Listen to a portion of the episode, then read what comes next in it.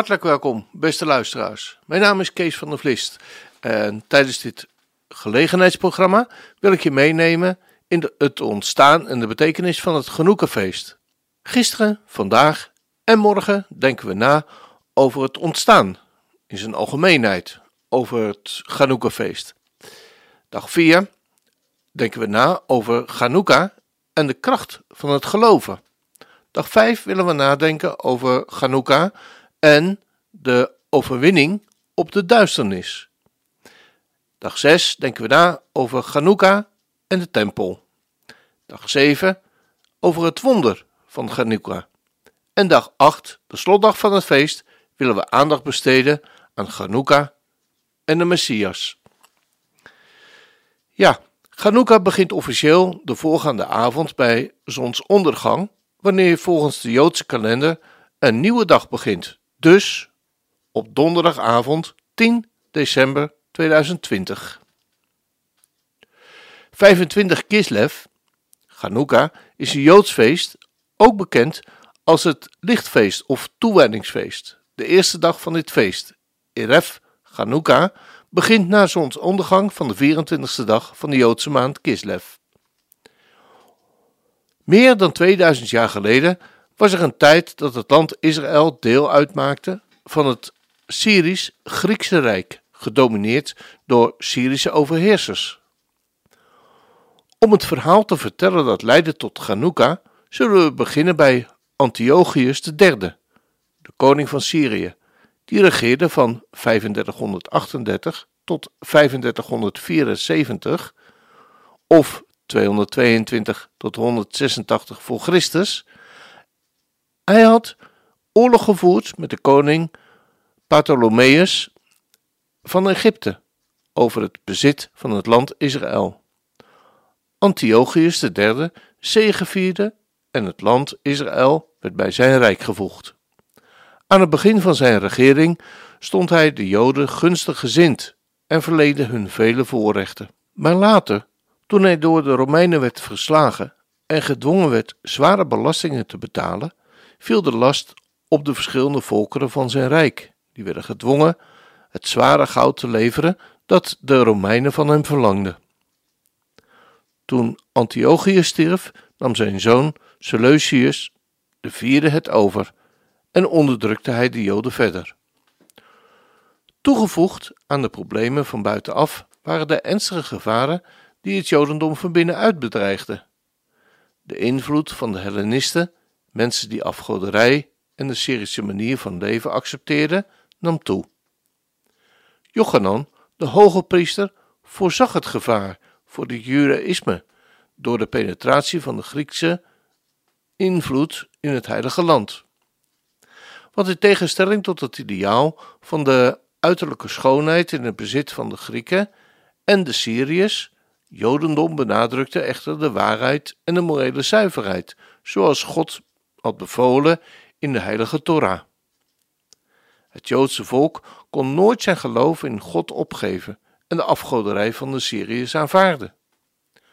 Jochanan verzette zich daarom tegen de elke poging van de kant van de Joodse Hellenisten om de Griekse en de Syrische gebruiken in het land te introduceren.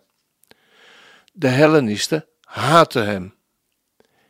Een van hen vertelde de commissaris van de koning dat er in de schatkamer van de tempel veel rijkdom was. De rijkdom in de schatkist bestond uit de bedragen van de halve shekel, die jaarlijks door alle volwassen Joden werd betaald.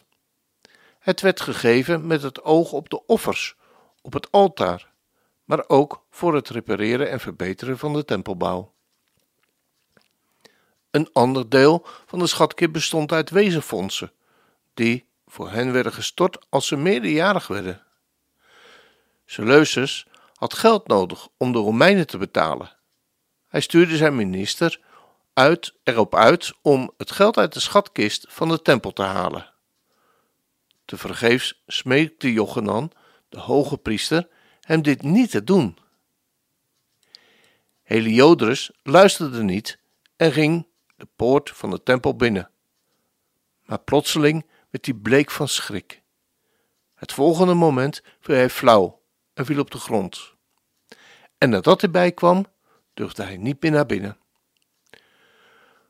Korte tijd later werd Seleucus vermoord en begon zijn broer Antiochus IV over Syrië te regeren. Hij was een tiran met een onbezonnen, onstuimige aard, minachtend voor religie en voor de gevoelens van anderen. Hij werd Epiphanes genoemd, wat de geliefde van de goden betekent. Verschillende Syrische heersers kregen vergelijkbare titels. Een historicus van zijn tijd, Polybius, gaf hem de bijnaam Epimanes. Dat betekent gek. Een titel die geschikter is voor het karakter van deze harde, vrede koning. Met het verlangen zijn koninkrijk te verenigen door middel van gemeenschappelijke religie en cultuur probeerde Antiochus het individualisme van de Joden uit te roeien door alle Joodse wetten te onderdrukken. Hij verwijderde de rechtvaardige hoge priester Jochanan uit de tempel in Jeruzalem. En in zijn plaats installeerde hij Jochanans broer, Joshua, die zichzelf de Griekse naam Jason noemde. Want hij was een lid van de Hellenistische partij en hij gebruikte zijn hoge ambt om steeds meer van de Griekse gebruiken onder de priesters te verspreiden. Joshua, of Jason, werd later vervangen door een andere man, Menelaus, die de koning had beloofd dat hij meer geld zou binnenhalen dan Jason. Toen Jochanan, de voormalige hoge priester, protesteerde tegen de verspreiding van de invloed van de Hellenisten in de tempel, huurde de heersende hoge priester moordenaars in om hem te vermoorden. Antiochus was in die tijd verwikkeld in een succesvolle oorlog tegen Egypte.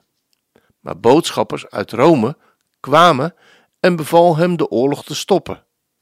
En hij moest toegeven. Ondertussen verspreidde zich in Jeruzalem een gerucht dat Antiochus een ernstig ongeluk was overkomen. Omdat ze dachten dat hij dood was, kwamen de mensen in opstand tegen Menelaus. De verraderlijke hoge priester vluchtte samen met zijn vrienden. Maar Antiochus keerde terug uit Egypte, woedend door de Romeinse inmenging in zijn ambities. Toen hij hoorde dat er in Jeruzalem was gebeurd, beval hij zijn leger de Joden aan te vallen. Duizenden Joden werden vermoord. Antiochus aanvaarde toen een reeks harde decreten uit tegen de Joden. Joodse eredienst was verboden. De rollen van de wet werden in beslag genomen en verbrand. Sabbatsrust, besnijdenis en de voedingswetten waren verboden op straffen van de dood. Zelfs een van de gerespecteerde oudsten van de generatie, Rabbi Eliezer, een man van negentig, kreeg van de dienaren van Antiochus de opdracht om varkensvlees te eten, zodat de anderen hetzelfde zouden doen. Maar toen hij weigerde, stelden ze hem voor dat hij het vlees naar zijn lippen oppakte alsof, het, alsof hij aan het eten was. Maar Rabbi Eliezer weigerde zelfs dat te doen en werd daardoor ter dood gebracht. Er waren duizenden anderen die eveneens hun leven opofferden. Het beroemde verhaal van Hanna en haar zeven kinderen gebeurde in die tijd. Antiochus mannen trokken van stad tot stad en van dorp tot dorp om de inwoners te dwingen heidense goden te aanbidden. Er bleef maar één toevluchtsoord over en dat waren de heuvels van Judea met hun grotten. Maar zelfs daar achtervolgden de Syriërs de getrouwe Joden en menig Jood stierf de marteldood. Op een dag kwamen de handlangers van Antiochus in het dorp Modin, waar Mattatio, een oude priester, die daar woonde. De Syrische officier bouwde een altaar op de markt van het dorp en eiste dat Mattathiahu offers zou brengen aan de Griekse goden. Maar hij antwoordde: Ik, mijn zoons en mijn broers zijn vastbesloten loyaal te blijven aan het verbond dat onze God met onze voorouders heeft gesloten. Daarop naderde een Hellenistische Jood altaar om het offer te brengen. Maar Mattateuahu pakte zijn zwaard en doodde hem. En zijn zonen en vrienden vielen de Syrische officieren en mannen aan. Ze hebben er velen van dood en de rest weggejaagd. Ze vernietigden toen het altaar. Maar Mattathiahu wist wat Antiochus, Antiochus woedend zou zijn als hij hoorde van wat er was gebeurd. Hij zou zeker een expeditie sturen om hem en zijn volgelingen te straffen. Daarom verliet hij het dorp Modin en vluchtte samen met zijn zonen en vrienden naar de heuvels van Judea. Voor zijn dood riep hij zijn zonen bij elkaar en drong er bij hen op aan om te blijven vechten ter verdediging van Gods Torah. Hij vroeg hen de raad van hun broer Simon, de wijze, te volgen. Bij het voeren van de oorlog, zei hij, zou hun leider Juda de sterke moeten zijn. Juda werd Maccabeeën genoemd, een woord dat bestaat uit de beginletters van de vier Hebreeuwse woorden Mi, Kamocha, Ba'elim, Hashem.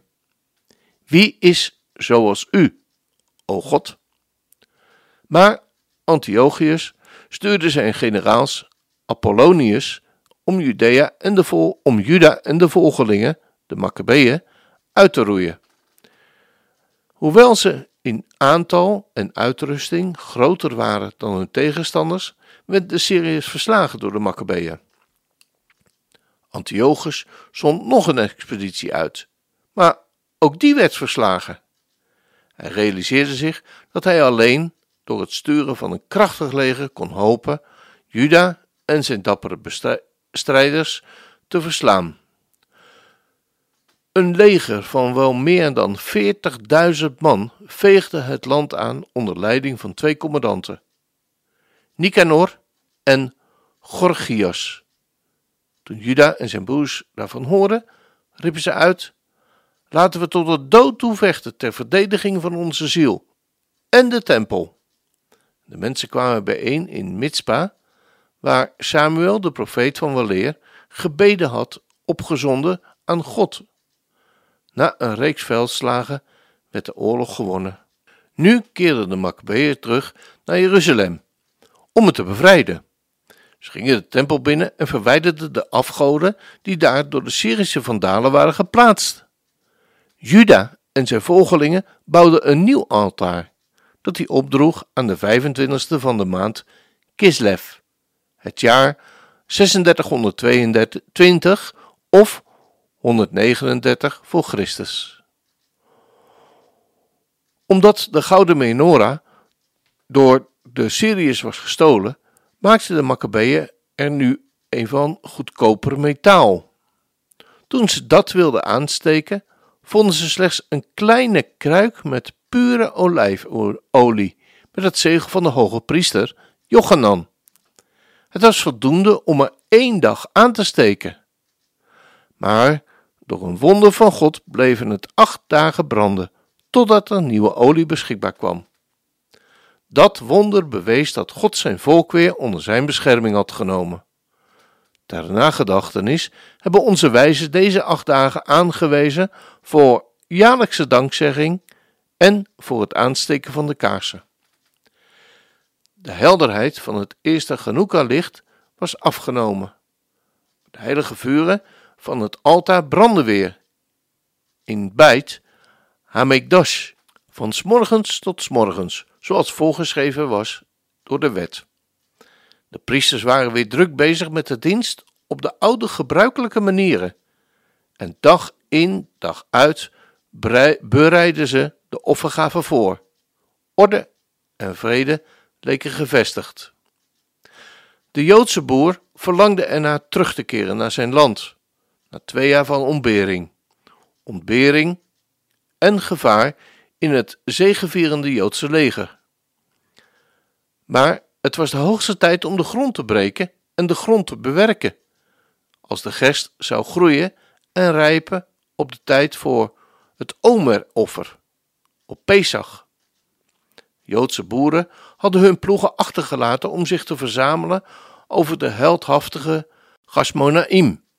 De eerste overwinningen hadden zelfs de aarzelende in de gelederen van de enthousiaste rebellen getrokken en geleid door de zonen van Mattathayu.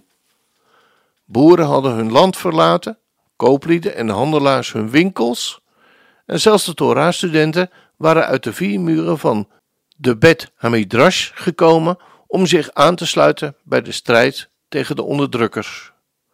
Maar de overwinningsliederen die de heroverde heilige tempel met lof en dankbaarheid voor de barmhartige God hadden gevuld, waren opgehouden. Het doel van de strijd leek bereikt en de Torah was opnieuw de hoogste wet in Israël. Eén man besefte echter dat de tijd voor de terugkeer naar het normale leven nog niet was gekomen. Israël kon het zich nog niet veroorloven om te ontspannen. Het zou klaar moeten staan om zich te moeten voorbereiden voor de strijd om voor te zetten tegen de overweldige overmacht van de vijand. Deze man was Judah Maccabi. Zijn naam was op ieders lippen en in elk Joods hart. Hij werd bewonderd als een held, als een man met het hart van een leeuw en de simpele vroomheid van een kind. Als degene wiens machtige legers streden en overwonnen, maar die nooit verzuimde om tot God, de meester van alle veldslagen, te bidden, voordat hij de strijd aanging. Maar het was niet de vrede, vreugde van de pittige krijger die ervoor zorgde dat Judah Maccabi in het kamp bleef. Ook zijn hart verlangde ernaar terug te keren naar zijn vroedige, vroegere, vredige leven, naar Modin, de rustige stad van de priesters. Bloedvergieten en strijd betekenden een hard en ongewenst beroep voor de mannen van de Judea, die de volken gaven aan vrede boven strijd. Toch was dit geen tijd om toe te geven. Hij moest niet alleen blijven, maar met alle overtuiging van zijn magnetische persoonlijkheid moest hij zijn strijdmakkers tegenhouden. Zijn eigen redenering en zijn twee wijze broers, Shimon en Jonathan, vertelden hem dat alleen de eerste fase van deze bevrijdingsoorlog voorbij was. Moeilijke en wanhopige tijden moesten nog komen. Slimme vijanden hadden alleen een langere pauze nodig om nieuwe aanvallen met meer troepen en een nog betere uitrusting te voor, voor te bereiden. En er waren overal vijanden in Judea, behalve de verslagen Syriërs. De buurlanden misgunden de schitterende overwinningen van de kleine Joodse legers. Ze hadden veel liever gezien dat het volk van Judea onderdrukt en vernederd werd, dan gewapend en pittig een bedreiging voor hun eigen land te vormen. Waar was de plotselinge bron van kracht, moed en standvastigheid vandaan gekomen? Wat was er in deze natie dat geschiedenis schreef in trotse afzondering en geïsoleerd van andere naties? Oude haard werd nieuw leven ingeblazen. De afstammelingen van Edom, de Ammonieten, de Filistijnen en Feniciërs, ze wekten allemaal hun oude jaloezie op. Boodschappers kwamen uit Gilead. Heidense volk bundelde zijn krachten om Judea te vernietigen. Uit Galilea kwam het slechte nieuws van soortgelijke kwade bedoelingen en actieve voorbereidingen in Ptelemaïs, Tyrus en Sidon. De boodschappers vonden Juda Maccabi al aan het werk. Rond Sion moesten versterkingen komen worden en worden gebouwd. Torens, muren, kantelen en grachten moesten worden gebouwd tegenover het fort dat nog steeds wordt vastgehouden door een ergste vijand, de Hellenistische Joden, onder leiding van de valse priester Menelaus. Deze haatte al de Joodse en leefde in de hoop op de terugkeer van de Syrische meesters. Juda Maccabi bereidde Jeruzalem tegen hen en tegen de op handen zijnde aanval door de troepen van Antiochus voor. Onder zijn supervisie werkte het Joodse leger en het Joodse volk koortsachtig om de arsenalen aan te vullen en het hele land in een bolwerk te veranderen. Toen deze belangrijkste zaak eenmaal was verbracht, leidde Juda Maccabi zijn pas getrainde troepen om de regio's en dorpen te hulp te schieten. Die werden lastiggevallen door de hatelijke buren van Judea. Hij verdreef de Idomeërs uit Hebron, dat ze hadden geannexeerd. En hij strafte de mensen die vijandig waren, hadden gehandeld jegens de Joodse kolonisten. Daarna leidde hij zijn leger over de Jordaan tegen de Ammonieten. Hun hoofdstad viel voor de woedende aanval van de Joodse troepen, en dat gold ook voor hun fort, Jaezer. Judas broer, Shimon, leidde een leger naar het noorden van de geplaagde Joden in Galilea te helpen. Hij versloeg de vijand en ontruimde het Joodse land. Op zijn aandringen keerde een groot aantal van de Joodse kolonisten die naar Jeruzalem waren gevlucht terug, om in veiligheid te herbouwen wat in jaren van zwakte was verwoest. Jude Maccabi en Jonathan sloegen de handen ineen en marcheerden tegen Gilead, waar ze de grootste weerstand ondervonden. Juda, Judea, was weer vrij en alle delen van de naburige natie waren veroverd en waren teruggevonden. Vieringen en festiviteiten veranderden Jeruzalem en de tempel en nauwelijks een half jaar na de overwinningen op de Syrische legers.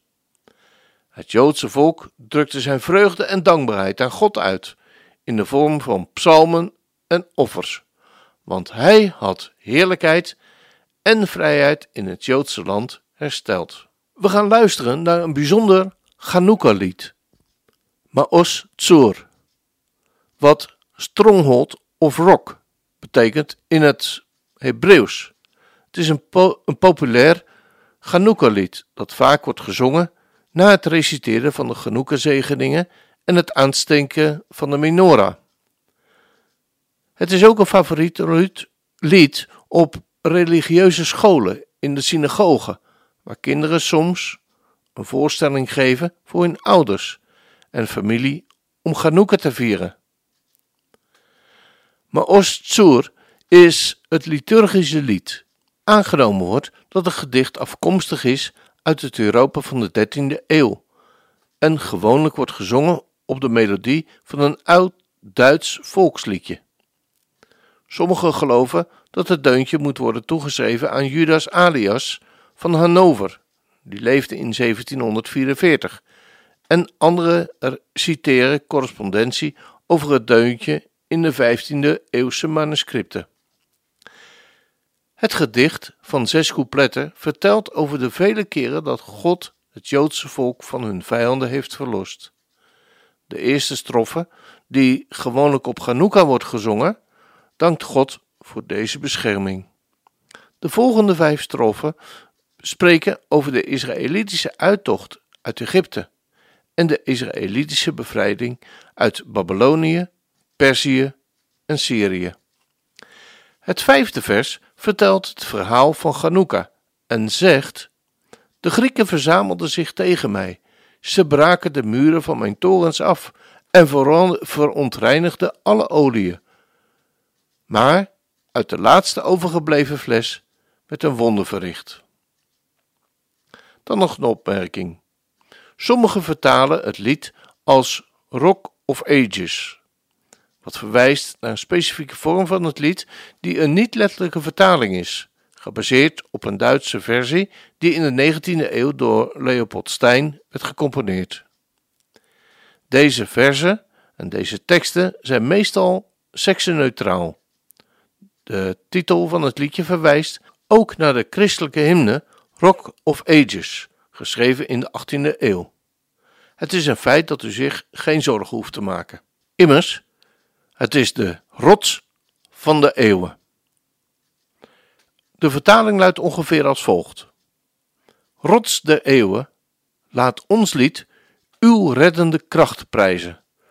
U, te midden van razende vijanden, was onze schouwplaats. Woedend vielen ze ons aan, maar uw arm hielp ons en uw woord brak hun zwaard, toen onze eigen kracht ons in de steek liet.